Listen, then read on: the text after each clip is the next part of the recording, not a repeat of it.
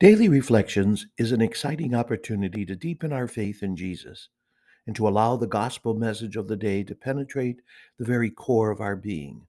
My friends, I invite you to allow the Lord of life to guide you, to give you the courage to live as dynamic disciples. Let's offer this day to the way, the truth, and the life. Today we celebrate the fifth Sunday in Ordinary Time. And we begin with Psalm 112. The just man is a light in darkness to the upright. Together, the just man is a light in darkness to the upright. Light shines through the darkness for the upright. He is gracious and merciful and just. Well for the man who is gracious and lends, who conducts his affairs with justice. He shall never be moved. The just one shall be in everlasting remembrance. An evil report he shall not fear. His heart is firm, trusting in the Lord. His heart is steadfast, he shall not fear. Lavishly he gives to the poor. His justice shall endure forever. His horn shall be exalted in glory. The just man is a light in darkness to the upright. Our gospel for today is taken from Matthew chapter 5, verse 13 to 16. Jesus said to his disciples, You are the salt of the earth. But if salt loses its taste, with what can it be seasoned? It is no longer good for anything but to be thrown out and trampled underfoot. You are the light of the world.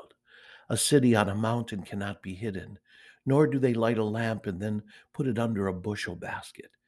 It is set on a lampstand, where it gives light to all in the house. Just so your light must shine before others, that they may see your good deeds and glorify your heavenly Father. So today we hear Jesus say, You are the salt of the earth and you are the light of the world. Salt and light. You know, when I hear those declarations by Jesus, I hear, You are the church. We, brothers and sisters, are the church. And our work as the church is to be salt and light. Pope Francis said that Christians must be salt and light. He said salt must add flavor and light must illuminate the other. So let's reflect on this beautiful description we have before us. Remember last week we reflected on the Beatitudes, which reveal the character we are expected to have. And if you have this kind of character, then you're a child of God. And if you have this character, you and you are a child of God, then you must know your job in the world is to be salt and light. You're called to make a difference.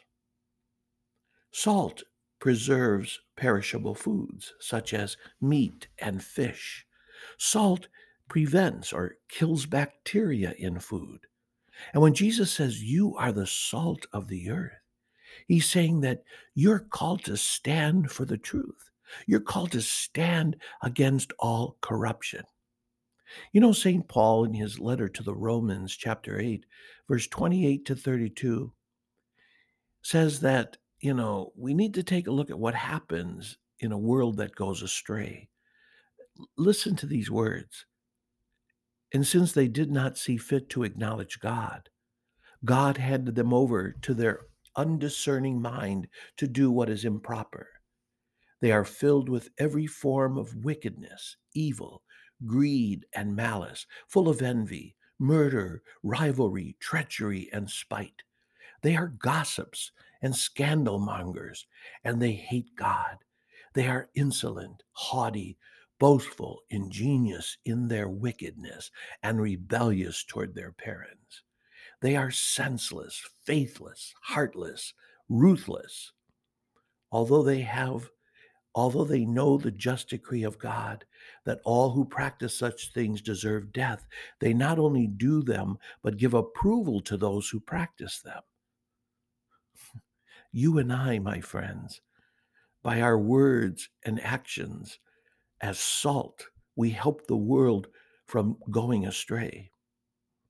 Salt also adds flavor. Did you ever add salt to watermelon? You know, I grew up on doing that. I have I have done that and and and it really adds flavor. It, really uh, makes the watermelon just pop. You and I enliven our brothers and sisters when we live our lives in such a way as to encourage others to live for Christ alone. Come to think of it, you know, after I take in a lot of salt, I get really thirsty. And you and I, by being salt, we make other thirsty. For what? For who? For Jesus. Jesus is the living water that we all need for survival. We cannot remain, my brothers and sisters, in our nice, safe world rather than fulfilling our destiny out in the world. We cannot blend in with everyone else. You know, I read an article that, that Jesus did not say, You ought to be the salt of the earth, should act like salt, or pretend we were salt, or attempt to be salt. No, he said, You are the salt of the earth, referring to our identity who we are, our meaning. You know, we already have what we need to make a difference in the world by virtue of our baptism. Now, Jesus goes on to say, You are the light of the world. That's incredible. You are the light of the world. And when that was spoken to me as I was reflecting on this word. I, I could not help but think of Jesus saying in John chapter 8, verse 12, Jesus spoke to them saying, I am the light of the world. Whoever follows me will not walk in darkness, but will have the light of life. So when you and I hear you are the light of the world means that we walk with Jesus. And walking with Jesus means that we light up a room, every room that we enter. A lamp cannot be put under a bushel basket. Others look at you and they see Jesus. Your light shines in your words and actions. We hear today, just so your light must shine before others, that they may see your good deeds and glorify your heavenly Father. At our baptism, you are given the light you know, lit from the paschal candle, the light of Jesus Christ. And what do we hear? Receive the light of Christ. This light is entrusted to you to be kept burning brightly, so that your child, enlightened by Christ, may walk always as a child of the light, and persevering in the faith, may run to meet the Lord when he comes with all the saints in the heavenly court. My friends, you and I must be different, not only here in church, but out there. Our lives must have, m- m- have to be different. Who we hang with, how we talk and act with others, our families have to be different. You must shine no matter what kind of persecution you encounter or no matter what kind of insult people throw at you. This world in darkness needs you. Live your identity in Christ, proudly and boldly. And so to be light is to do what is right and just. Do not get involved in things that are detrimental to your growth in Jesus. Being a light means that you treat each person you encounter with dignity and respect, even those you consider opposite of what you believe. Being the light is imitating Jesus who humbled himself by dying on the cross. Be humble and recognize you do not have all the answers. To be light, you need to recognize your own faults and sins and know that you need confession. You need the power of the Eucharist for strength, for nourishment, for life. Our world needs you. Our community needs you. We need each other. Let's open our hearts to the Lord and let's pray. You know, uh, this verse from Psalm 119, 105. Your word is a lamp for my feet, a light for my path. Be brave. Be the light.